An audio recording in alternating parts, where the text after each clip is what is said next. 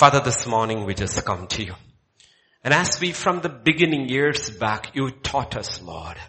Once again, I want to pray for myself and for the church.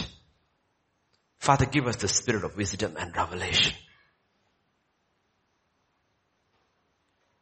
Yes, Lord, we really need your spirit to understand and open the eyes of our understanding.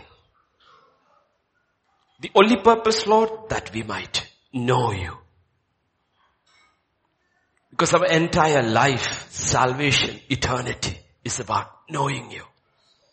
And we do not want to walk this life without really knowing you. So open our eyes, God. So that even the word that comes forth, we do not receive with ears of flesh, no eyes of flesh, but we hear with eyes of the spirit, see into thy kingdom and hear through the ears of the spirit. So touch our ears with your blood and our eyes with your ointment that we may hear and we may see and we may believe and we may obey Lord. Come Lord Jesus, teach us, speak to us. For in Jesus name we pray. amen, amen, amen. The title of the message is When Your Brook Dries. Brook means a small river, stream, rivulet. When your brook dries. The text, first text which we begin with today is the text on which the entire sermon is based on is 2 Corinthians chapter 5 and verse 7. 2 Corinthians chapter 5 and verse 7. For we walk by faith and not sight. To the church in Corinth, the Holy Spirit through Apostle Paul when he is writing to Corinth and to all of us, he is not giving a, a command. It's assuming it's already being practiced. That we walk by faith and not by sight. When the Bible uses the term walk, it is just not about this physical movement from point A to point B. It is talking about how do we live? How do we progress in life? How do we perceive? How do we understand? How do we make decisions? And we, in no sight, we walk by faith and not by sight. When it comes to sight, we know, we hear, we see, we smell, we taste, we touch our five senses. Okay? With these senses, we receive knowledge, we receive understanding, and we make decisions. That's how every normal man in the world walks. We walk, people walk by Sight. That's what it means. Sight here doesn't mean our eyes.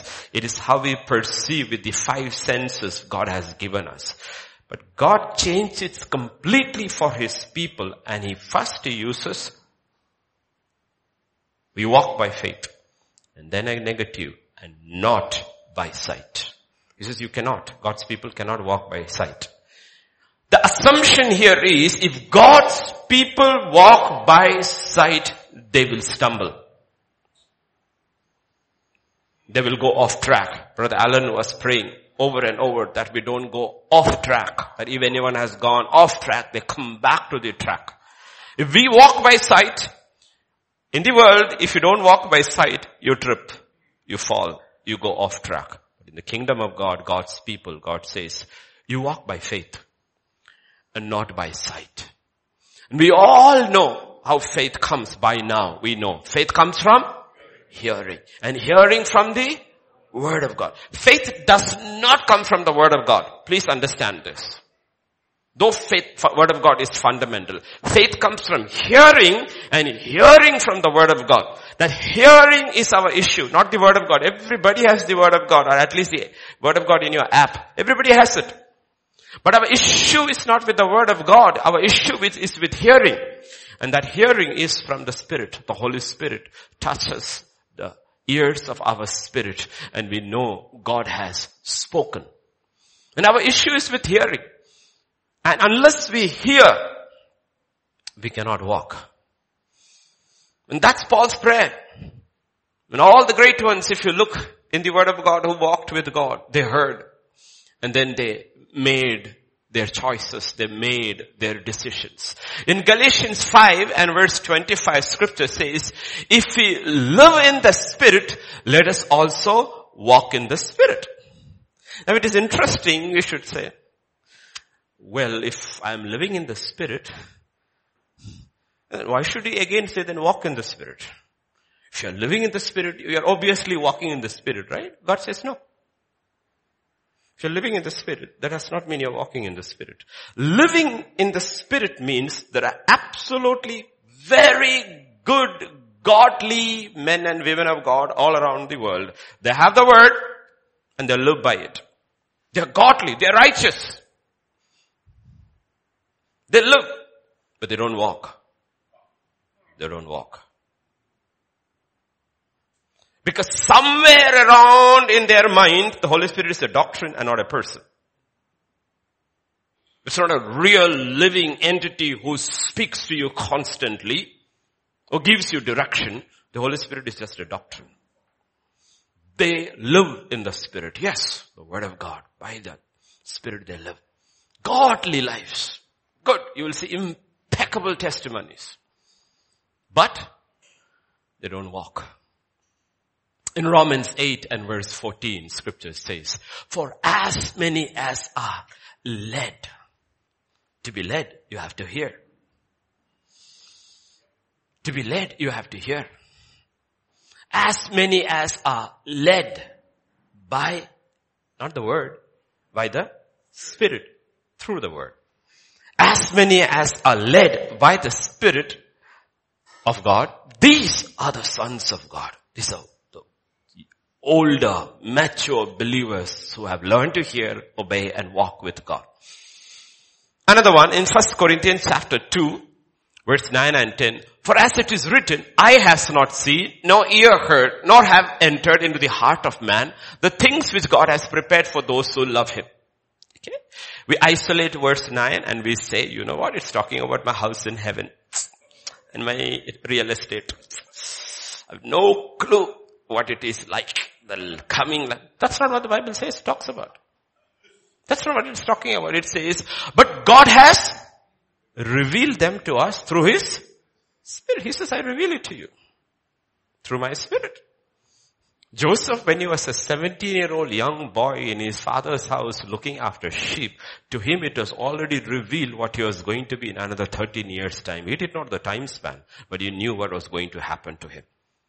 It was revealed to him in the spirit. Paul on the day he saw the light, heard the voice, blinded, three days later, he knew what was going to be the nature of his ministry and what was waiting for him in every town. How? Revealed through the Spirit. Revealed through the Spirit. And before he dies, he's able to see the ultimate for a righteous man, pursuing righteousness, the crown of righteousness, revealed through the Spirit. It's revealed. For the Spirit searches all things. Even the deep things of God, which is hidden, the Spirit knows. And the Spirit reveals to whom He chooses. And verse 12, now we have received not the spirit of the world, but the spirit who is from God, that we might know the things that have been freely given to us by God. Why did I bring these verses here is so that we get to know the third person of the Trinity. We have heard enough of the word. We hear it over and over. We need to keep hearing the word, studying a word, but without the spirit, Second Corinthians chapter 3 and verse 6 says, who also made us sufficient as ministers of the new covenant, not of the letter, but of the spirit, for the letter kills, but the spirit gives life. We need the spirit. We need the Holy Spirit to constantly interact on the word with us. And it has to be a genuine process every day in our life.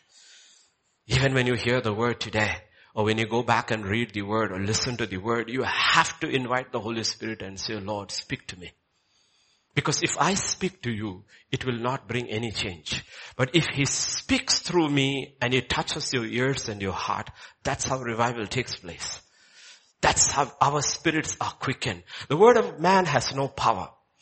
But when the spirit touches it, it has. We live by faith and we walk by faith. The Old Testament patterns, God put it all in the Old Testament patterns so that we New Testament people would look there and say, oh, this is what it means. They didn't understand it much, but we understand it because it is revealed to us by the Spirit. They fought every move of God because they didn't understand it. They were people of the letter. But we are people of the Spirit. Therefore what they went through, we understand. It was for us. Scripture says in Corinthians 10, all these things were written down for our sake upon whom the end of ages has come. So it's for our sake. So for Israel in the 40 years in the wilderness, every day manna came. Every day. And God had made it very clear. You collect it only for today. If you keep it for tomorrow, it will go bad. And everyone who kept it for the next day, it went bad. Meaning, you have to learn to hear my word every day. Every day.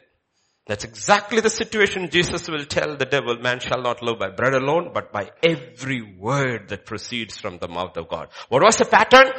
The pattern was, you have to receive it each day. The written word is there, but you have to receive it from the Spirit each day. On the sixth day, God said, collect for two days. Seventh day, it will be sufficient for the seventh day. It was interesting that when they collected double the amount on the sixth day, when half the portion went into the seventh day, it did not go bad. It did not go bad. But any other day, if they kept, it went back. So who can understand his ways? Who can understand his ways? So God was teaching them and teaching us. Learn to hear every day. The God who saved you, the God who was named Emmanuel, God with us, is not an impersonal God. He's a very personal God and he said He's your Father. He's your Father. And children need to hear from their Father. And the fact is, it's only when you and I learn to walk with God, we actually get to know God. If you only listen to my sermons, you will know about God. So Abba Mahendra and all the others, when the pastors check them, they say, you know so much about God, which is true, because they heard. Any one of you go to any church and they ask you a quiz, they will say, oh, you know so much about God. But to know, know, to know God, you need to walk with Him. All of you know the person who walks with you best. Whoever it is. You know it's from a walk. And we've been called to walk with God. And actually walk with God, we get to know God better and better and better. But till we learn to walk with God, we know about God, which is good. We need to know about God. Why is this important? Because faith comes from hearing, hearing from the word of God. And the first time we heard, we were convicted in our heart, we cried out, we believed, and God called us righteous. Our righteousness is intimately connected with hearing. If you want to grow in righteousness, you have to hear. You have to hear. There is a growing in righteousness. Yesterday's men's meet, I was telling, let's look at that portion, second Peter. There were two people put over there by God as examples when this started, the father of believers, Father Abraham. And along with him was another one, his nephew. But look at his nephew being described over here.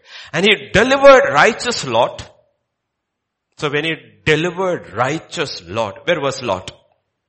In Sodom who was oppressed by the filthy conduct of the wicked, for the righteous man dwelling among them tormented his righteous soul from day to day by seeing and hearing their lawless deeds. Three times it is mentioned, what? Righteous. So Abraham is righteous, Lot is righteous. What is Lot doing? Living by faith. You and I, in today's context, if we were to see Lot, we will say, Are yaar kya baat hai? What a testimony in Sodom. In the midst of these lawless people and lawless deeds, you're still keeping your testimony. What a testimony are. Do you understand what he's talking about? He's living in Sodom and is living a righteous life. Keeping the commands of God and not going into the, he's fighting lawlessness with his eyes, with his ears, every day fighting lawlessness, but not partaking of lawlessness, but partaking of God's righteousness. He's a righteous man. Yet, you will never hear until Genesis 19, Lot ever hearing from God. The first time he hears from God through an angelic host to people, that is the day of judgment for his family and for the city.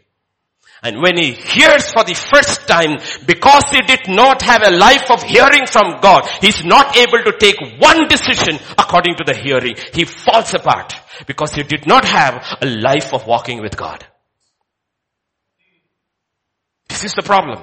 Righteous people, good people who go by the book, but have never heard and never learned to be led by the Spirit, when things fall apart, they come apart. Because they have never learned to walk with God. That's why the Holy Spirit constantly, Jesus through the Holy Spirit keeps on warning all those who have ears he didn't say, all those who have eyes, let them read the word. All those who have eyes, let them read the word. Let them go to school, get good language and read. He doesn't say, all those who have ears, let them hear what the Holy Spirit says. This has been the issue with the church for 2000 years. People who fell apart and people who stood. To stand, you need to hear. They had to literally pull him out by force. And when he's given a choice, go up, he says, no, I can't. I will go down. Messes. Wife dies. Daughters compromise. His end is sad. Sad. Righteous man. Righteous man. There is a righteousness that is by which we live. There is a righteousness that comes by a walk and that's what the Bible is talking about. Hearing from God. Abraham, it's never written about Lot. Lot told his wife, oh we are going to Sodom. Please say that you are my sister. No. It's never told that Lot's wife told Abraham, uh, Lot, I am not going to have a baby, have a child through the maid. Lot didn't make any of those mistakes. Abraham made many mistakes, but he always heard. Always heard. The problem is, you have a man who is walking by faith, and you have a man who is living by faith. We look at all his mistakes without realizing he's walking with God, while this man is just living there by the word, that's all. Understand the difference in the word of God. If you have this and this combined, it's perfect. That's why scripture says a righteous man will fall how many times? And what happens? He? How does he rise up? Because he hears. Everything is burned. Everybody's hand is against him. Yet scripture says David encouraged himself in the Lord. Abiathar, bring the ephod, inquire of the Lord, what should I do? And the word of God immediately comes. Pursue, overtake, and recover all. Why did he ask? Because he had a history of hearing from God. People who do not have a history of hearing from God, where everything collapses, they don't even know there is a God who can answer you in the midst of your darkness. He had heard. Therefore he knew this is a God who speaks. We have to learn in these terrible, terrible last days on earth Everything is going kaput in every nation. And there is almost a demonic hostility towards the church. Every nation, the believing church. It's like Daniel's three friends. Bow or burn. Literally. Bend down to our standards. Otherwise, you will be ostracized. You will be finished off. And we need to hear how to stand, what to say, where to go, how to live. Galatians 3 2. This only I want to learn from you. Did you receive the Spirit by the works of the Lord or by hearing of faith? Read, read that carefully. The hearing, faith comes from? So there is a hearing of faith. Did you receive the Spirit by the works of the Lord? Or by the hearing of faith? Over and over, God says, all those who have ears, let them hear. So today I want to look into familiar person. We have heard many times a lot of new people who probably never heard those old messages unless you have a habit of logging into the old, into the website and listening to all the old messages. We're introducing in 1 Kings chapter 17 verse 1, there is a sudden introduction of a man with no antecedents except from where he comes. And Elijah the Tishbite. Okay, it's like Suddenly the curtain is removed and this man comes in. We don't know who he is. We don't know who his father is. We don't know anything about his life before that. If you did not have the new covenant and the revelation coming through James, we wouldn't know what was before this. Revelation in the book of James, James will say Elijah was a man of like passions like us. He prayed that it should not rain. And then he prayed and it should rain. Three and a half years it did not rain. Elijah. So when we are introduced over here, James will have the revelation through the Spirit. This was a praying man. Broken by the idolatry of Israel. He's crying out to God. And God speaks to him and says, okay, you shall be my man. I hear your cry. And I will tell you how I am going to bring these people. How? I'm going to cause a famine. You cause a famine. He agrees with God. God agrees with him. When we see him, he's standing before the, before the king. When he stands before the king, this is what he says to the king. Said to Ahab, I'm telling you to do that. It's unbelievably scary. You hear God's spirit say, Rise up Elijah, go there, stand before the king, and this is exactly what you will say to the king. Now this doesn't come the written word, you have to hear. So you will see when we are introduced to Elijah, it is a walk by faith. Faith comes from hearing and hearing from the word of God. He stands and what does he say? As the Lord God of Israel lives. Lord God of Israel is a living God. Before whom I? Ah, he's talking about a reality. I stand before him. He's not an impersonal God who is far away, who gave two tablets of stone through Moses and then retired and said, do by what is written. No, he's a personal God before whom I stand. He lives and I stand before him. And this is what I say. Because what I have heard from him will come through my mouth and what comes through my mouth is exactly what he says. Therefore I have the courage and the boldness to speak as God spoke. So what does he say? Before whom I stand, there shall not be dew nor rain these years at my word, not at his word. The word of God and the word of man has become one. At my word, no rain. At my word, no rain. Do you understand? Standing there, what does it mean to walk by faith? Then as soon as he obeyed step one, till then God hasn't told him anything. Because that's the nature of God. When he tells you A, you have to do A before he will reveal B. But we are not like that. We want A, B plus C also. And God says no. Do you believe that I am living? We don't really believe that he's living. So we say, if you are speaking, if you are the one who's speaking, then give me A, B and C. God says no A. So he goes there, he speaks. You know, prophets have lost their heads for these, saying these things to kings. And he hasn't even told him what he's supposed to do after that. He opens his mouth and he says this to the king. And verse 2. Then the word of the Lord came to Elijah standing before the king, spoken what God has spoken, And the word of the Lord came to Elijah and said, this is what you need to do. Now, this may looks like crazy to us, like, how can a man live like that? That's what James is talking about. This man had an incredible deep life of praying and hearing from God. His prayer life defined his walk with God. He was a man of prayer. He had, a, his life was saturated in prayer and he could hear. And when you have continuously heard from God, you're not afraid to go and obey when God tells you do this because you know He is faithful who will speak and tell me what to do. I don't have to hear anything from God in advance because He is living. He's not dead. And His line will never say busy, busy, busy, busy, busy. No, when He speaks, He cuts through every static and He will speak to you. Clear. Cut through. And what does He say? Then the word of the Lord came. You see the entire movement is directed by the Holy Spirit. Entire thing is directed by the Holy Spirit. And we'll tell him, turn eastward, go to Kerith. Go to Kerith.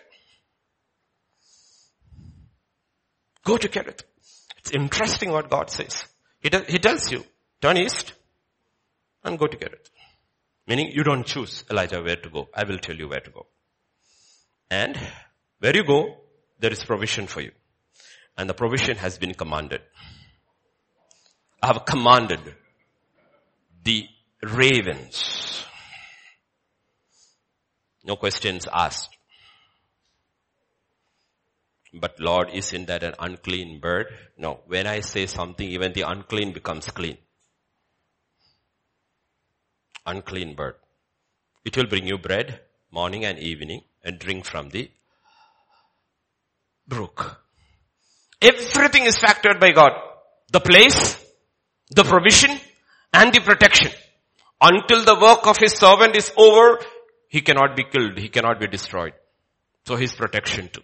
You will see subsequently King Ahab has sent soldiers to every city, every town, every nation to find this guy. But they cannot find him because he's exactly where God has hidden him.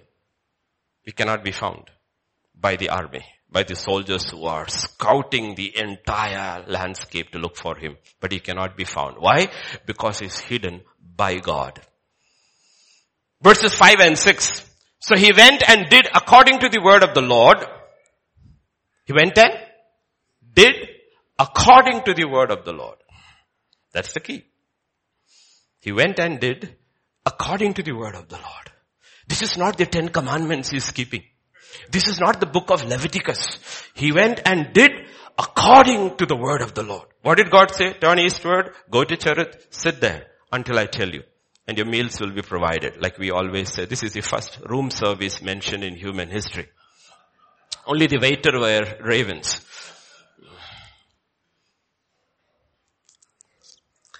For he went and stayed by the brook Kerith which flows into the Jordan. And ravens brought him bread and meat in the morning, bread and meat in the evening, and he drank from the brook. God said, my servant can have bread and non-veg also.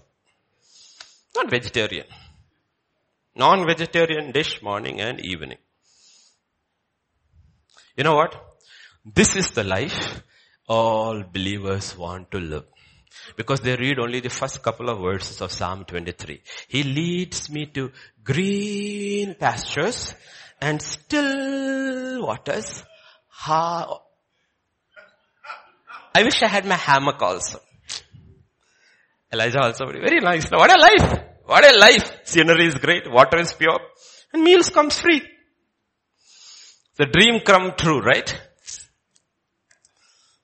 So you would say, Elijah, we envy you. Let me tell you, a lot of believers are living this life. They have their provision and they have peace. Sometimes the very blessings of God can become the very barrier to fulfilling His purpose. The very blessings of God and to experience the next move of God in our lives. The very blessings of God. Cushy life. Some theologians say this was one and a half years he lived there. Kya baat hai? One and a half year long picnic. And then verse seven. And it happened after a while, the brook dried. The brook dried. Since you all know the story, let me tell you. If Elijah had stayed at Kerith or Cherith, however you want to pronounce it, if he had chosen to stay there, a widow and her son would have died. Because righteous people enjoy the blessings of God and just stay there enjoying it and do not hear from God and do not move, people are dying. People are dying in their sins and going to hell because they do not hear. Did anything, would have anything happened to Elijah? No. No. The suffering is by the others to whom you and I are sent. But to be sent, we have to hear. That's why faith has ears. And you, I, I, and you must learn to hear. And we should learn to hear when the brook dries. Oh, the brook has dried. Start digging on the bank. No. Why has my brook dried? Why has my brook dried? Are there people I must meet? Are there people I must save? When you hear and you move, you may miss that old place, the old brook, even the company of those familiar ravens and living an easy life with no tension. But you will not miss God when you move. You may miss everything else. But one person you will not miss when you hear and move is God. That's why in this walk of faith, when we hear and when we obey, not the life of faith, but the walk of faith. Not the life of faith, but the walk of faith. When you walk by faith, your own triumph can cause problems in your life. Why did the brook dry? Because Elijah prayed. Why did the brook dry? Because Elijah? So if you look it down with natural eyes, who is the reason for your calamity, Elijah? Me only. I prayed for the rains to stop and the brook has dried. That's why there is nothing written about Lot's wife was barren. But Abraham's wife was barren. Why? Because you are walking by faith and when you walk by faith, your faith has to be tested. To look by faith on the written, your faith doesn't have to be tested. But when you walk by faith, your faith has to be tested. Your hearing has to be tested. Am I hearing from God? Your hearing has to become clearer. Otherwise, no. That's not my challenge.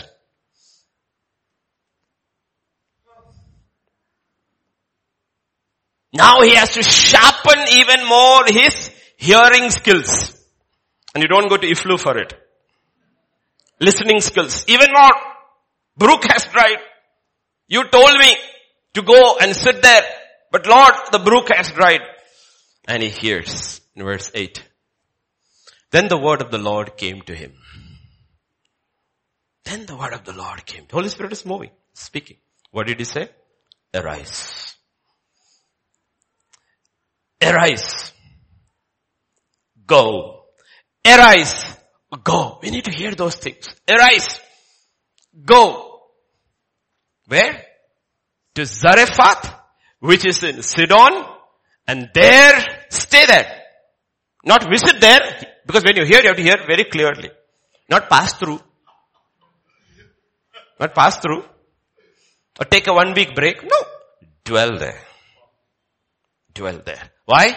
See, I have commanded widow to provide for you. Let me tell you, this later I will tell you, the widow has no clue about anything.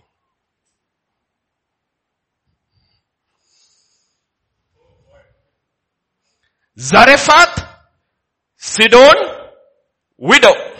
So now suddenly the narrative changes in Psalm 23. We don't want it to change, but it changes. What is that? Even though I walk through the valley of shadow of death, I will fear no evil. And then you spread a table for me in the presence of my enemies. What did he say? Arise, go to Sidon, Zarephath in Sidon. Reason? Look there. The next one.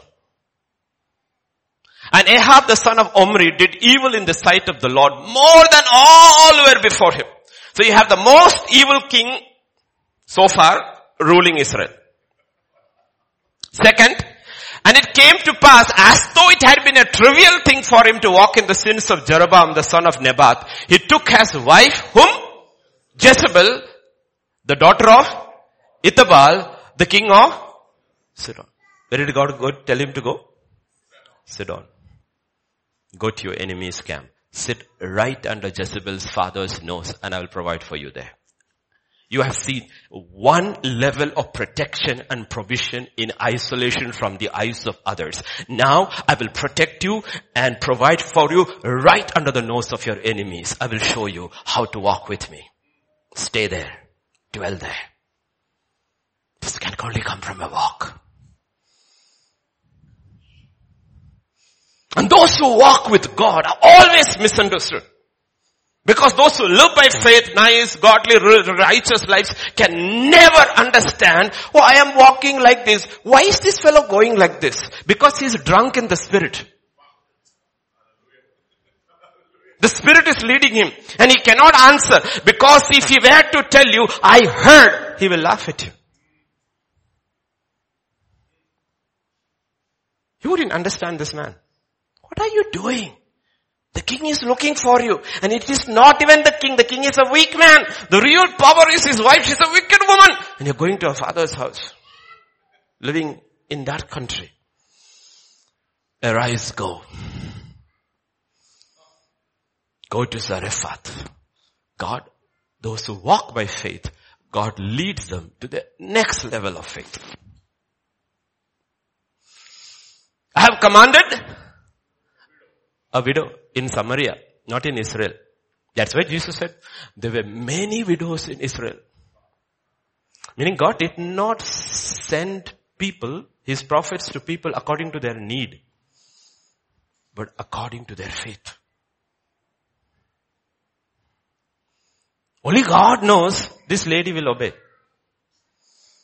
In the most desperate situation, she will still obey. We are not getting it actually. This woman is a Samaritan. She is not a Jew. She is not of his kind. Arise, go to Zarephath in Sidon. I've commanded a widow to feed you. Let me put it in context, those who read newspapers, then you will understand. I tell Shravan, Shravan, the Lord, I, am not saying, the Lord tells to arise, go to Lucknow or Gorakhpur and I have commanded a Dalit widow to feed you and start your ministry there. He will shiver. Because he knows exactly what it means and where he's going. Because Dalits are being lynched. And UP is the experiment box. How to wipe out identities and make all one. And saying, you arise and go there. And have commanded a Dalit woman to feed you. Question is, will we rise? And he rose. You and I can't pray, pray, and say, Lord, please Lord, don't move me from Kerith. Just one shower here in this brook, so enough water for me, Lord, please. No, you can't make it rain. But if you move, there's provision there. Because your provision does not come from the brook or the widow. Your provision comes from God. These are only agents. Deuteronomy 28 1 puts it so beautifully. We looked at it yesterday. Now it shall come to pass if you diligently obey the voice of the Lord your God to observe carefully all his commands which I command you today. Hello? Don't you have the law?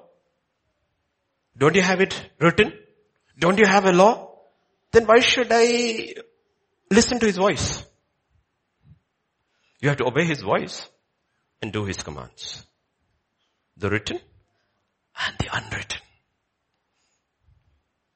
My voice. and my commands. First the commands, like Jesus 30 years, keeping the law. Then hearing clearly. We have to hear, we have to obey.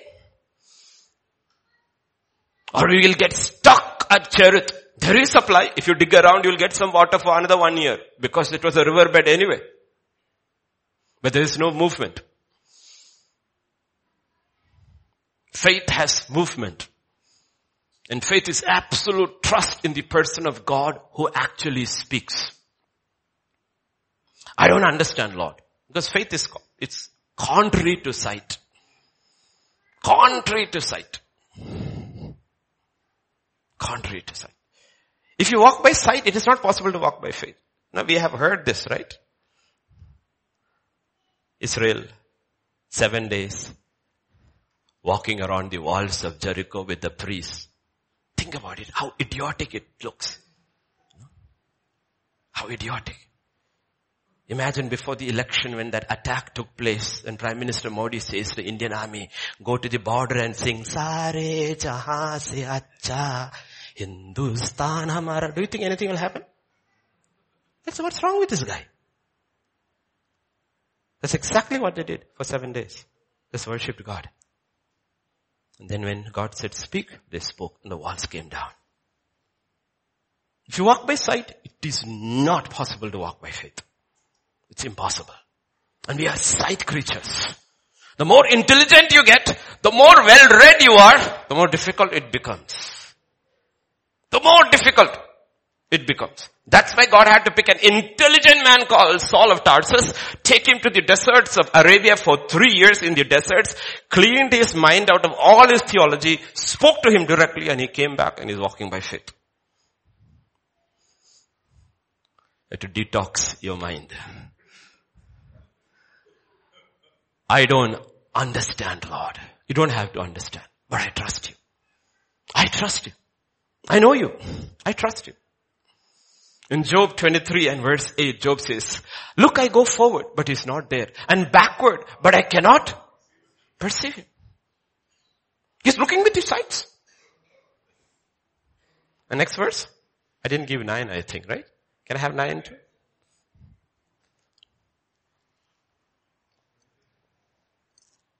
Yeah. When he walks on the left hand, I cannot behold him. When he turns the right hand, I cannot see him. If you try to understand the ways of God with this human instrument called the brains, it's not going to happen. If God could be understood, He is not God. So don't even try it. That's where the Spirit comes. The Spirit will reveal because He searches the deep things of God and reveals it to your spirit and you obey. And then you see the result. It was relatively easier, if it was one and a half years at Kerith, easier for Elijah to depend upon God directly. The river is there, the ravens are coming. You know, it is directly God. Than to go to Samaria and be dependent on a poor widow. That's more difficult. Do you know what it takes to leave everything and trust God? Leave everything and trust God through man. Trust God through. Do you know why? You always notice we have always told you all these years of the church, when you put your offerings, don't write your name.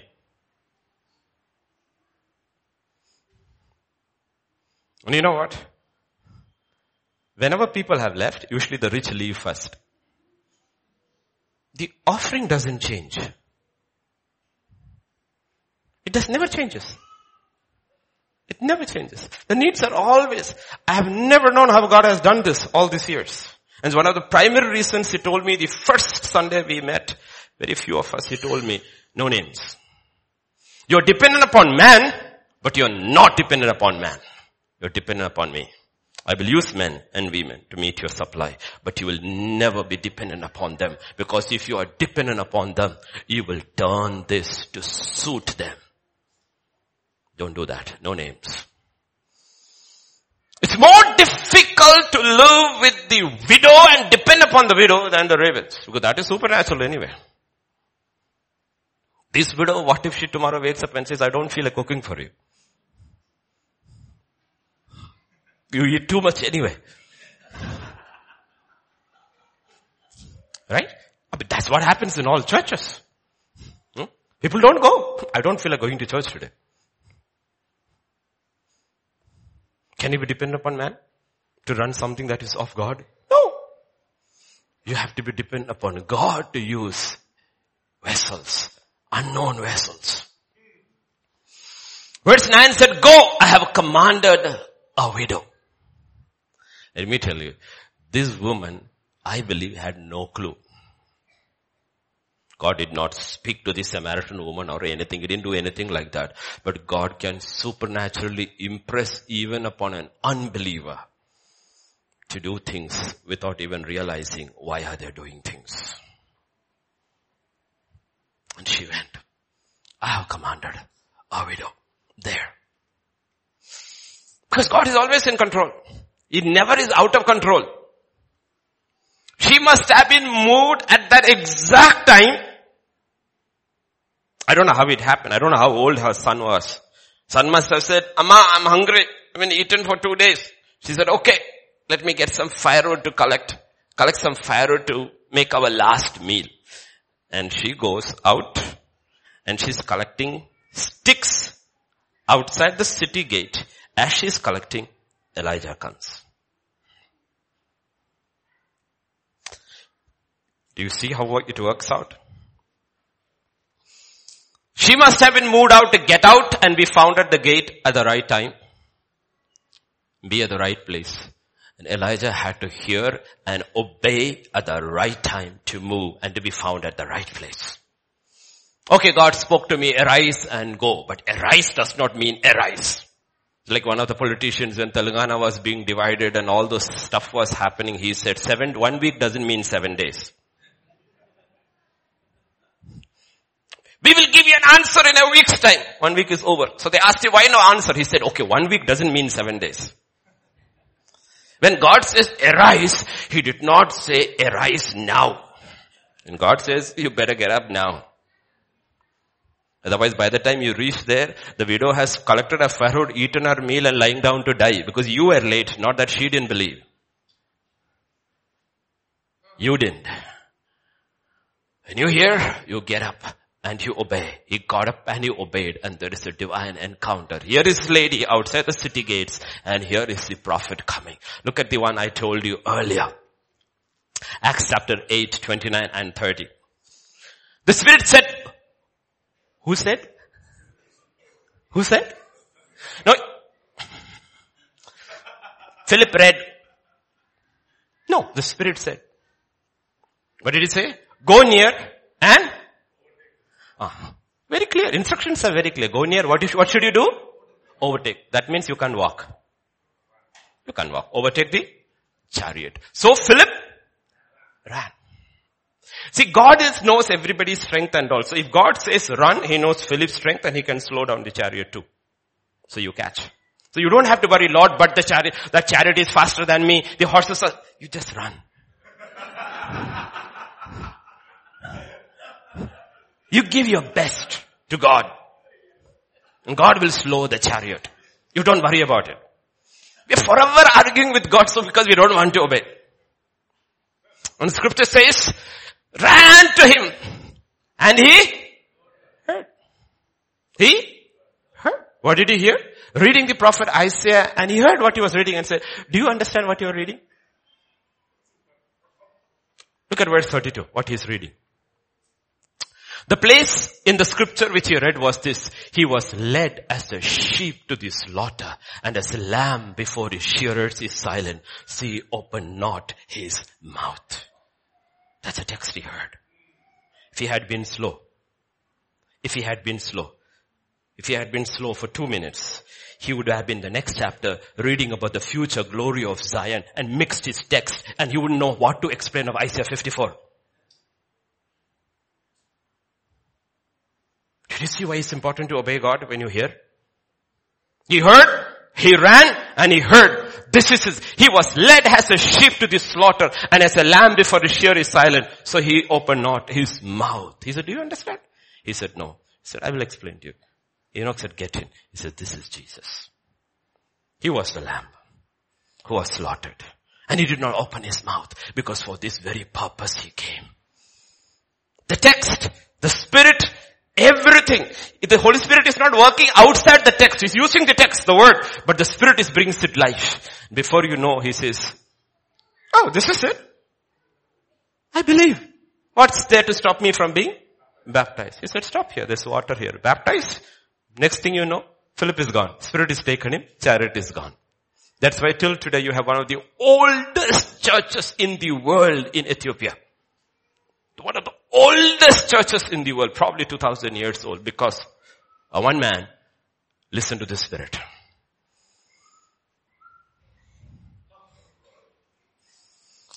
Verse 10 says, and in the, when he came to the gate of the city, I'm not getting into gates. That's another message. What happens at gates in the Bible? That's where judgment takes place. Lot was sitting at the gate of the city. Okay, when the angels came. At the gate of the city, when he is coming, she is there. Wow, right? Poor widow, gathering sticks. She didn't deserve anything. She did not hope for anything. But then, nor do we deserve anything or can hope for anything. That's when grace met us. Grace did not meet us because we are worthy of it. Grace met us because we were unworthy of. That's exactly what God was telling his disciples. There were many widows in Israel, but they thought they were worthy because of an association with Israel. This was unworthy. And grace meets only unworthy people. Only unworthy people need grace and mercy. The worthy doesn't need. Only the unworthy need it. And if you're unworthy, the very God of Elijah is here today with us. If you're unworthy and you see yourself as unworthy, there she is. They say man's extremities are God's opportunities. She's at an extreme point of her life. Ready to give up. And he called out to her. He called to her and said, please bring me a little water in a cup that I may drink. Remember, it is not written it is written the brook had dried up. It is not written the ravens could not find food.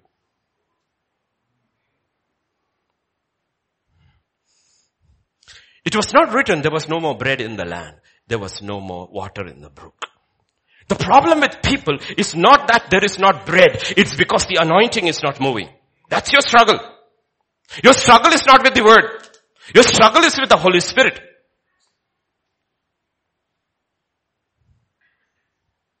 And unless the Spirit moves, God, the Father and the Son does nothing. Does nothing. Even three and a half years later on Mount Carmel, finally after the prophets of Baal have given up, when he calls the people to come, the first thing he asks them is, bring water.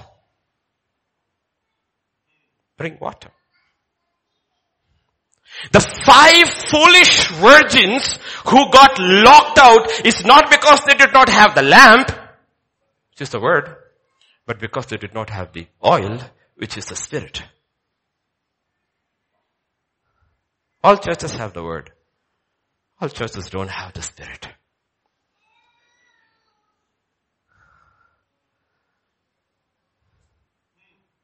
He called out to her. What did he ask? Please give me cup of, little cup of water. A cup of water is going to stand between her life and death. She doesn't know it. A cup of water. If she gives a cup of water, she's going to live and the son is going to live.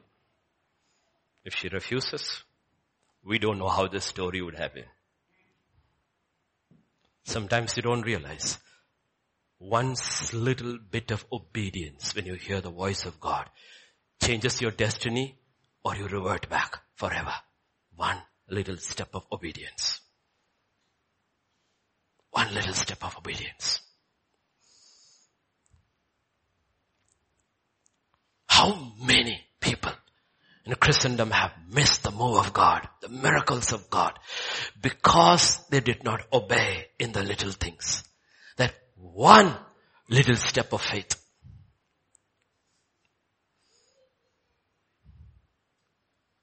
You have to remember what he's asking. You have to remember what has happened in the country for past one and a half, two years. If it's one and a half years, no rain, no dew, no rain, no dew. Neither. And you have to remember her state of mind. What is her state of mind is given in verse 12. Her state of mind. She said, ask the Lord, okay, will come. She said, I may go in, prepare it for myself and my son that we may eat and, what's the state of mind? Die.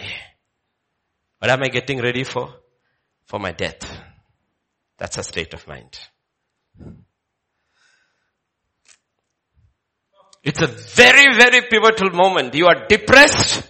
You have been stripped off. You have no hope. You have given up on life. And then this strange looking man comes. He looks at you and he doesn't have sympathy for you and says, oh sorry. It's not like Joseph saying, why is your face downcast? Nothing. He says, will you give me a cup of water? Who understands the ways of God? Only those who hear can ask because they know. They know this is where her breakthrough lies. Many years ago in Assam, when I came, uh, uh, finished my uh, service at the army church, when I got out, one of the poor jawans, uh, he gave me an offering. And it was a two rupee note, a torn two rupee note. I said, no, no, no, um, bhaiya, zarurat nahi hai, raklo, raklo, raklo, raklo. He said, no, saab, no, saab, no, saab, no, saab. And I was thinking I felt bad and he said, no, no. When I come back, the Lord, of the Spirit of the Lord rebuked me and said, you don't need two rupees, but He needed to give it to you for His breakthrough. I don't ask people to give it to you for you. I give it to, ask them to give it to you for their sake. Who told you to say no?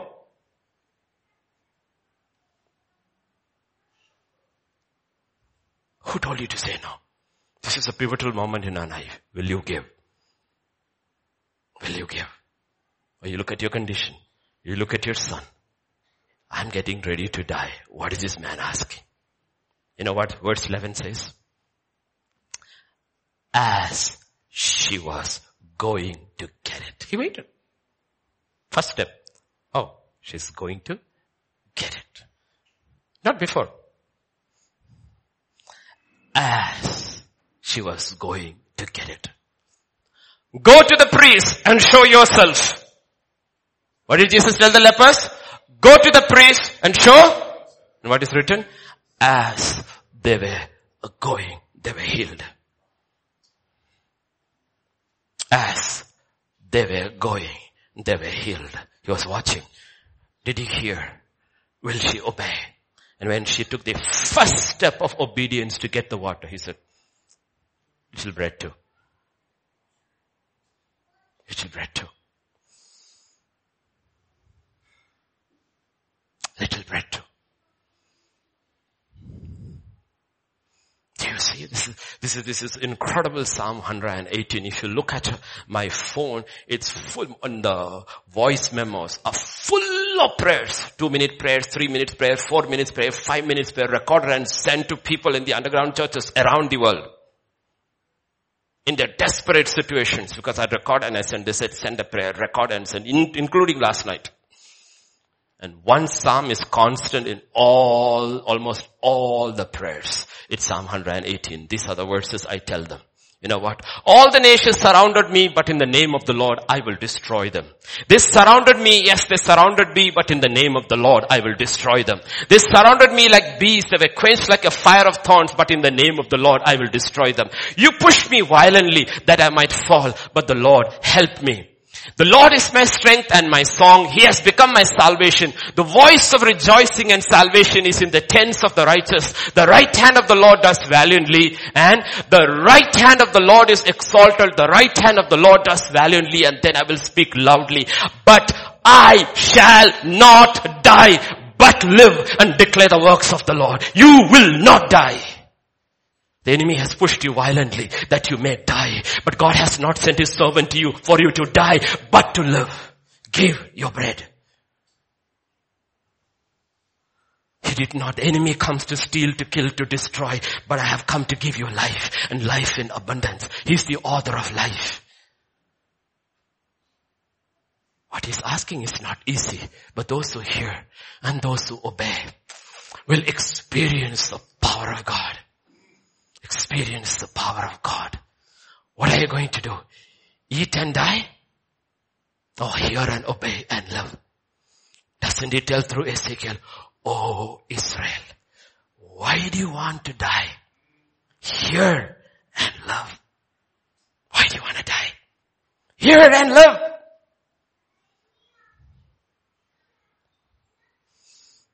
Verse 13 and 14, as soon as she sees she is going to do it, and he says, Elijah said, do not fear. Don't be afraid. Why? We have heard from Hebrews 2, 14 and 15. The enemy has held mankind in bondage as slaves, not through death, but through the fear of death. You're going to die? You're afraid you're going to die? Don't fear. Don't fear. A coward dies a thousand times, the brave man only once. Don't fear. Don't fear. Fear not. Do not fear, go and do as you have said, but make me a small cake from its first and bring it to me. Afterward, make some for yourself and your son. Thus says the Lord God of Israel. He says, you know what? Don't worry. Get me the water and go back. you know, this is the first miracle. He says, I'm promising you something. The authority of God, Spirit speaking to me. You said you have itna atta or itna tel.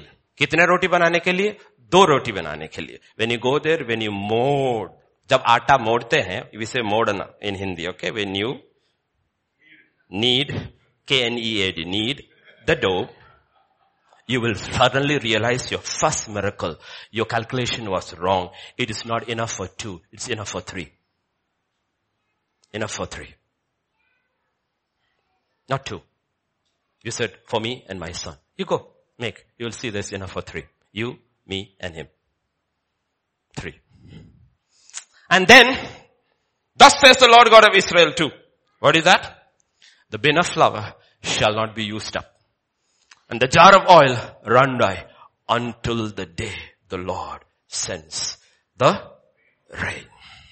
So Jesus asked his disciples just before he was about to be arrested. When I sent you without a staff, without a money purse or sandals, did you lack anything? No, Lord. You lack nothing. Why? I'm with you. You'll not lack. He told, do you have swords? Yes. Okay, carry a few. Why? Because I'm not going to be there for a few days. And then, don't do anything. Wait in Jerusalem. When he comes when the rain comes. When the rain comes. You don't have to wait for miracles every day. You are the miracle. You are the miracle anymore. Till then wait every day, every day, every day. But when it comes, these signs shall follow those who believe. It's a real God. Take him at his word. For thus says the Lord God of Israel. Do you know what she said? Do you know what she said? Oh, we didn't read her words carefully. Listen to what she said. She said, as the Lord, your God. As the Lord, your God. She doesn't say my God. Your God lives. I have only this much. I have nothing more. He says, so you said my God. So let me introduce to you my God. You don't know my God, right? Let me introduce to my God. What is that? You will have enough for three of us. And second, this boat is not going to run out until the rain comes. Until the rain comes. What does Paul write to the, from the Philippian church? My God shall supply your needs. My God. Though it's the same God. But he says, you do not know him as I know him. I have lived in abundance. I have learned how to tighten my belt. I have learned how to, in all things I have content because I know Him. And my God shall supply all your needs. A relationship, a life of walking with God. You will have. Fear not. And verse 15 says, she went. She went and did according to the word of Elijah and she and her household ate for many days. She did according to the word of Elijah. And verse 16 adds a correction. The bin of flour was not used up, nor did the jar of oil run dry, according to the word of the Lord spoken by Elijah. Where the word of man, the word of God had become one. Like Eliezer hand clave to the sword, so though all of Israel retreated, enemies could not prevail over this man because his hand and the sword had become one. When your hand and your life and the word becomes one, your enemies cannot prevail over you because you have become one. In the beginning was the Word. The Word was with God and the Word was God and the Word became flesh and dwelt among us. And Jesus says, I have this authority given to by my Father. I will lay down my life and I will pick it. No one will kill me. No one will. They'll be just instruments used by God. But I am laying down my life and I'm picking it myself. Therefore he said, it is finished and gave up his spirit. And when they came, they were surprised he was dead. Because he was the word. He was the word. That's why believers no longer die. They sleep in Christ. You cannot be killed. Because this is the fear that grips the hearts of men. Death. We don't die. We sleep. And we sleep, be very sure you wake up on the other side. Neither the brook nor the widow is the source.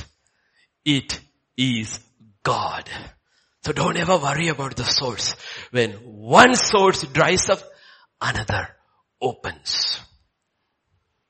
Let us imagine she, Elijah came when one and a half years of famine was over. That means he lived there for two years. Let us imagine he lived in her house for two years. If he lived in her house for two years, by faith, when she gave him a cup of water and one little slice of bread, she exchanged one meal for 2,190 meals. That's what she ate for the next two years. That's what God says. Give, it shall be given unto you. How? Pressed down, shaken together. That's what she got. For 290 meals she got until the rain came. charlatans and fakes are there in TV who will look at you and says the Spirit of the Lord is telling me to put hundred dollars in my, don't do that. Those are crooks. Those are crooks. Because they know 10,000 people are watching 500 at least cents, he will still make $5,000 or $50,000. So he's just shooting his mouth. And if you look at this group letter sent by these big, big worldwide ministries, every letter is the same. The Spirit of the Lord is telling me and written Shravan you have to plant a seed of 100 rupees in my ministry. To Peter, Peter, same letter. Knowing that if 1 lakh goes, 1000 respond, you will still get 10,000. God doesn't do that. Just because they are fakes around, don't discard the original. He's still the same. If there was no original, these fakes wouldn't be there. They have no precedent to go back. So they will all talk about Elijah and Elijah's widow and all that. They have a precedent which is original and there are fakes many around. And the greater the original, more fakes around. That's why they duplicate 2000 rupee notes and not 10 rupee notes. So don't discard the original because of the fake. Listen carefully. God will tell you. God will tell you. Because she made room for the word of God in her life. Because you make room for the word of God in your life. Let me tell you the strength of Elijah's widow. Because she made room for the word of God in her life that came through that prophet and obeyed, not only she experienced life when the others were dying in Israel and Samaria because of famine, she had life, she had plenty, she and her son ate every day. She not only experienced life, she also experienced resurrection. Jesus said, Jesus didn't say, I am the life. He said, I am the life and the resurrection. He said, I am the resurrection and the life. If he only brought life, then when we die, what happens? He says, no, I am the resurrection too. I am the resurrection too. He's not just life. He's also the resurrection. It is not that you have hope for this life alone. That's why scripture says, if we have hope in Christ only for this life, we are the most miserable of men. Our hope is not just in this life, He will take care of me. Our hope is in the coming one and it is the hope of glory. And Paul says that weight of glory, who can bear? Who can bear? She just did not experience life. She experienced resurrection. Verse 17 says, in the same narrative a little later. Now it happened after these things that the son of woman, son of the woman who had owned the house became sick and his sickness was so serious that there was no breath left in him. He died. Died.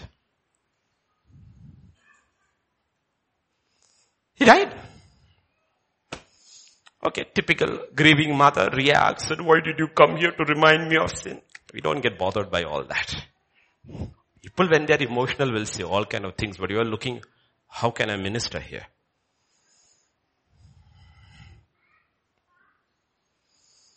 Her son is dead. What is the point of your bin being full and your flour not running out? Oil is there, flour is there, but son is dead. Son is dead. Your future, your next generation is gone. What does Elijah say? He said to her, give me your son. The next generation is dying. And God is asking the parents, will you give me your children? And to those of who children are still small and still learning scripture, will you give them when they are still alive or you will wait till they die? See, most parents wait to surrender the children when the children are dead. Dead in the world. Dead in their trespasses. Love the world and go. Then say, Lord, please, I surrender my son. I surrender my... Why didn't you give them when they were alive? It would have been better, right? But now that they are dead, would you still give it to him? Take your hands off? Scripture doesn't say she and Elijah carried the dead body. No, Elijah carried. You take your hands off the dead body. Your hands don't have life. It doesn't have the anointing. Give it over fully to God. Hand it over fully to God. Don't hold on to the leg and try to pull when God is trying to pull your child the other way. Don't pull it back. Give it over to God. Hand it over.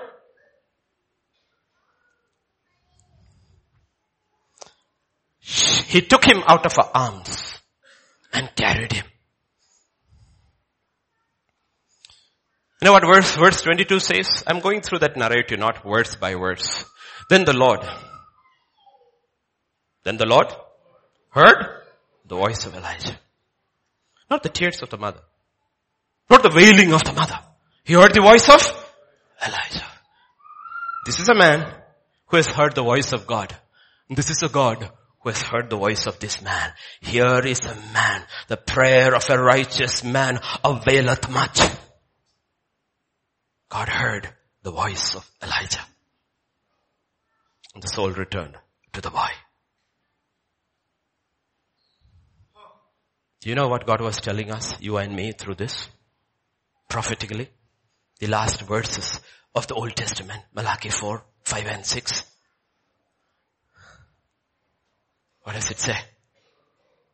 Behold, I will send you Elijah the prophet before the coming of the great and dreadful day of the Lord. What will he do? He will turn the dead children back to the parents and the dead parents back to the children. He will do a resurrection in the lives of young ones and old ones before Jesus comes back again. That's where we get our hope from, from the word of God. It is written, before the dead, dreadful day of the Lord comes, there is a resurrection. Dead ones will come back. Dead ones will be resurrected. Dead ones will be reconciled. I know how, because he did with the widows. The church has become a widow because she has forgotten who her husband is. But even widows, their children will be returned. Because the power of Elijah will move in the last days. That's how we receive our promises. That's how we believe. That's how we believe. Because to believe, you need to hear. It is not enough to read. You need to hear what the Spirit is speaking from those letters. Otherwise the letter kills. But the Spirit gives life.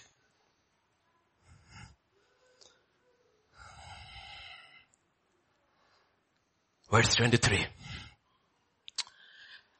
Before that we heard, he took her in his arms and went up to the upper room. Came down from the upper room and gave the mother the child back. Here is your child. 2000 years ago, Jesus at Bethany told his disciples, go to Jerusalem and wait there because the Spirit is coming. All those were at Bethany. I don't believe all, but many of them went back to Jerusalem. What does scripture say? Yes. And when they had entered, they went to the upper room. They went to the upper room. Ten days later, the fire came down and they came out of the upper room. And on that day, they started giving the dead back to their mothers and their fathers. 3,000 were saved because they went to the upper room where there is life. Where there is life. We don't tarry in the upper room. We dislike our prayer closet. That's why he took the child. He didn't go to the widow's room. Because there is only sleep there. He didn't go to the front room because there is only eating and drinking there. He went up there where there is only prayer and the presence of God. He went up there to his prayer closet and came down. Scripture says they were of one mind and were praying when the Holy Spirit came. Then they stepped out as one and Peter said, and the Holy Spirit started moving. Because 2000 years ago, 120 heard the voice of God received the power of God and everything changed. The world has never been the same again. Because it's in the upper room. We cry out. It's in the upper room we will receive the power to revive our nation, to revive the next generation in the upper room.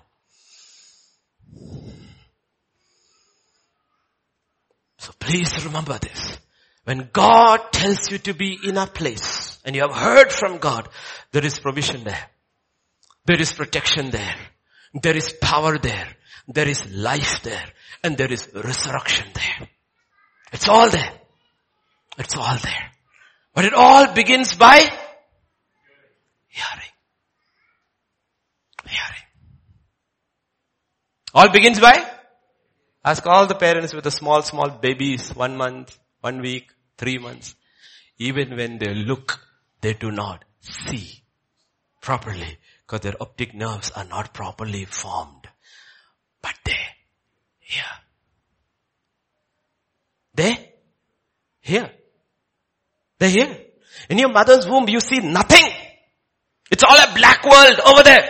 You are in the womb. You see nothing. Yet when Elizabeth came to Mary's house and opened her mouth and said, blessed be the Lord God of, the baby leaped in the womb because he heard. Faith begins from hearing, not from seeing. Hearing. John leaped in his mother's womb because he heard. My cry is a church will arise around the world that hears because there's nothing more powerful on earth than a church that hears. A hears. Church that hears. They'll call the elders now to come for communion. And as we go to communion, pray Lord, I want hearing ears, Lord.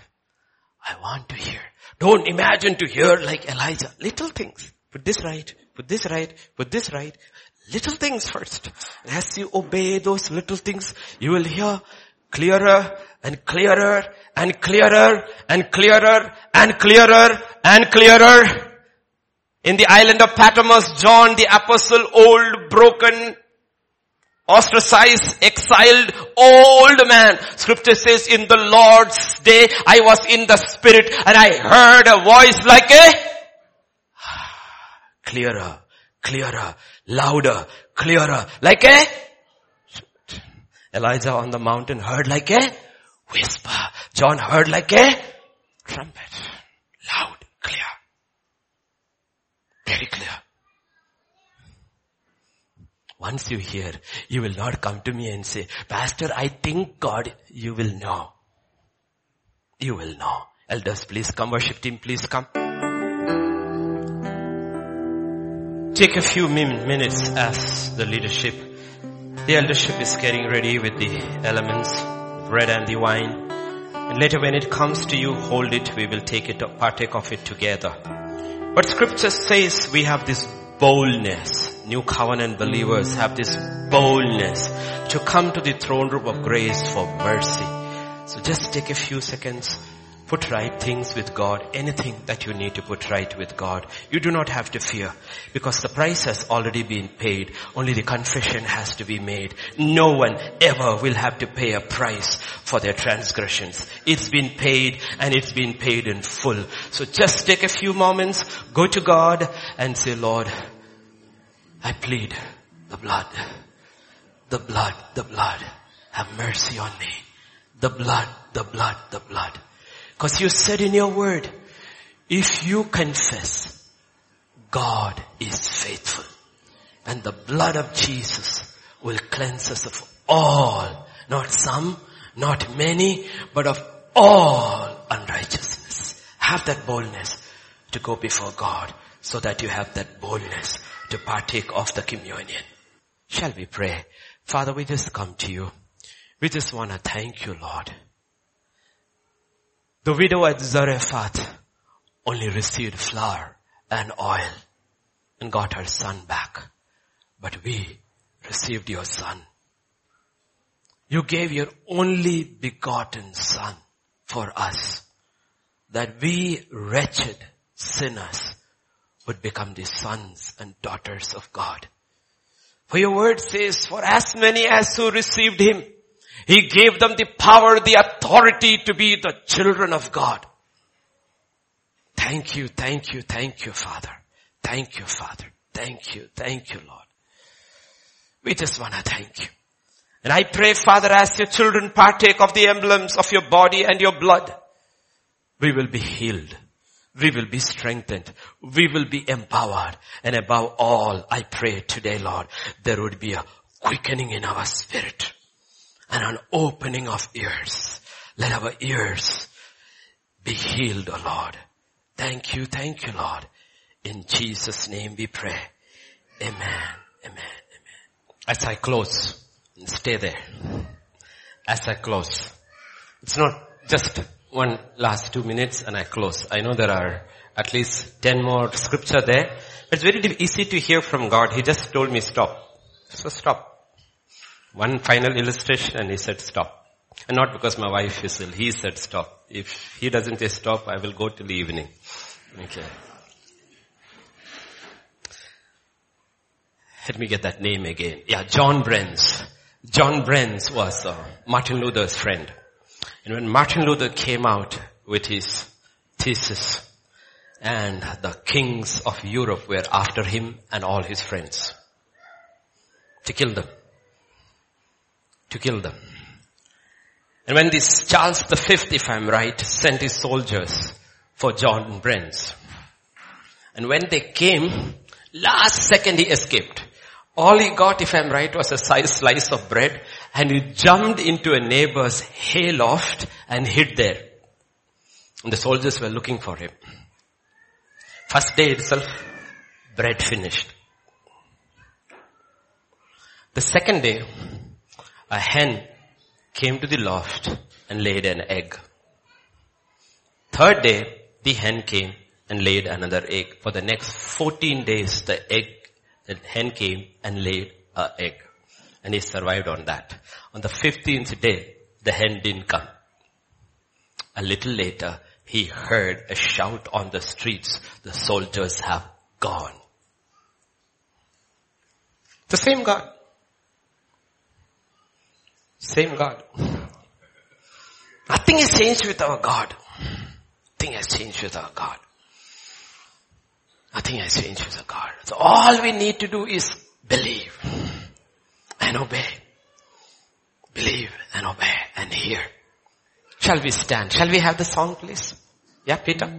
We'll sing, worship one more time. Five minutes, we'll worship. And we shall go home worshiping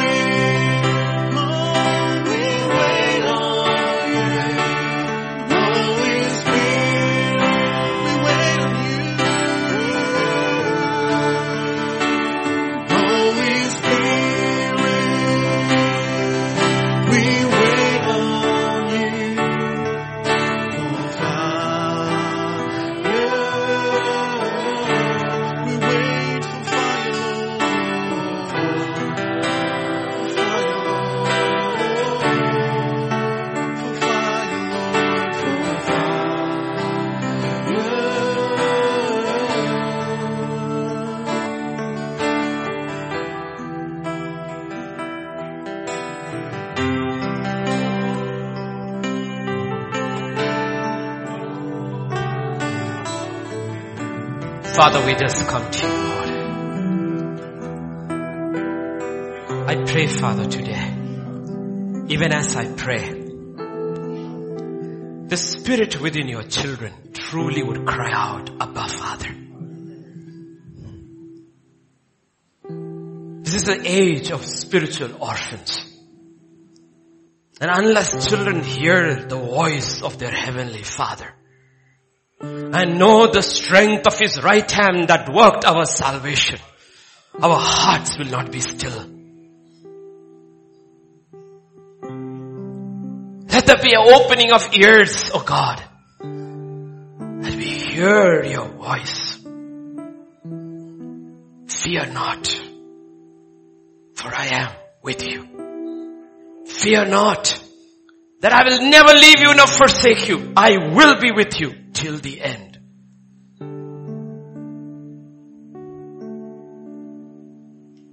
I pray as I leave today, the presence of God will be with your church and your presence will be with me. And the voice of the Holy Spirit will guide us each day. And you will guide us with your eye and all your children here will grow, will grow in you, Lord, grow in you.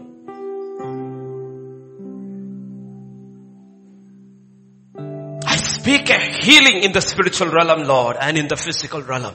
That feeble knees will be made strong, that these feet will go up to the upper room to seek your face. Feeble hands will be lifted up in praise, in prayer, in adoration in the upper room, of God, that they would have an experience with the living God, oh Master. That there may be revival in our homes, in our churches, in this land, of God. For when the enemy comes in like a flood, it is the Spirit of God that raises up the standard. Move, oh God. Oh God. Move, Father. Move. I speak healing into the infirm bodies. I speak healing into the body of Christ. Everyone who has been struck with infirmity, I take authority in the name of Jesus of Nazareth and I bind and command the spirit of infirmity to leave the body of Christ in GDC here and worldwide. Because you have given me authority only over GTC, Lord. And I command all around the world, all our churches, I command the spirit of infirmity to leave. I speak your word Spirit of God, take your word, O oh Lord, and reach and touch your people. Because you said, I am the Lord that healeth thee. You said you would bless our bread and our water. That the sickness you put upon the Egyptians, you will not put upon us. You said, I am the God who heals all your diseases.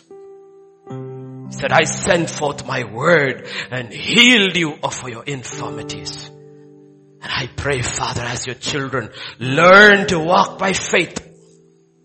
Because there is a righteousness that comes from faith unto faith. The Sun of Righteousness shall rise over them with healing under their wings, under his wings. And they shall go out like calves fed in the stalls. Let there be a healing released, O Lord, into the body and the souls of your people. I speak peace. I speak your peace into the hearts of your people. Peace. And I pray, Father, for all those who are struggling, they will hear the voice of God, obey the voice of God. And I pray, Father, their bin will not go empty and their jug will not run dry until the rain comes. Speak it into their lives, Lord. Thank you, thank you, thank you, thank you, Father. Let there be life and let there be resurrection in our midst. Thank you, Father. Thank you, Lord by faith, believing the word of God and the spirit of God has sanctified us. We lift up holy hands and we bless your holy name. We bless your holy name. We bless your holy name and we proclaim thine is the kingdom, the power and the glory forever and ever, O Lord.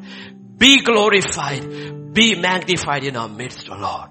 Thank you, thank you, thank you, Father. Go with us and go before us through this month, O Lord.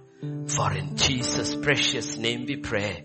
Amen. May the grace of our Lord Jesus Christ, the love of the Father, and the fellowship of the Holy Spirit rest and abide with each one of us. Amen.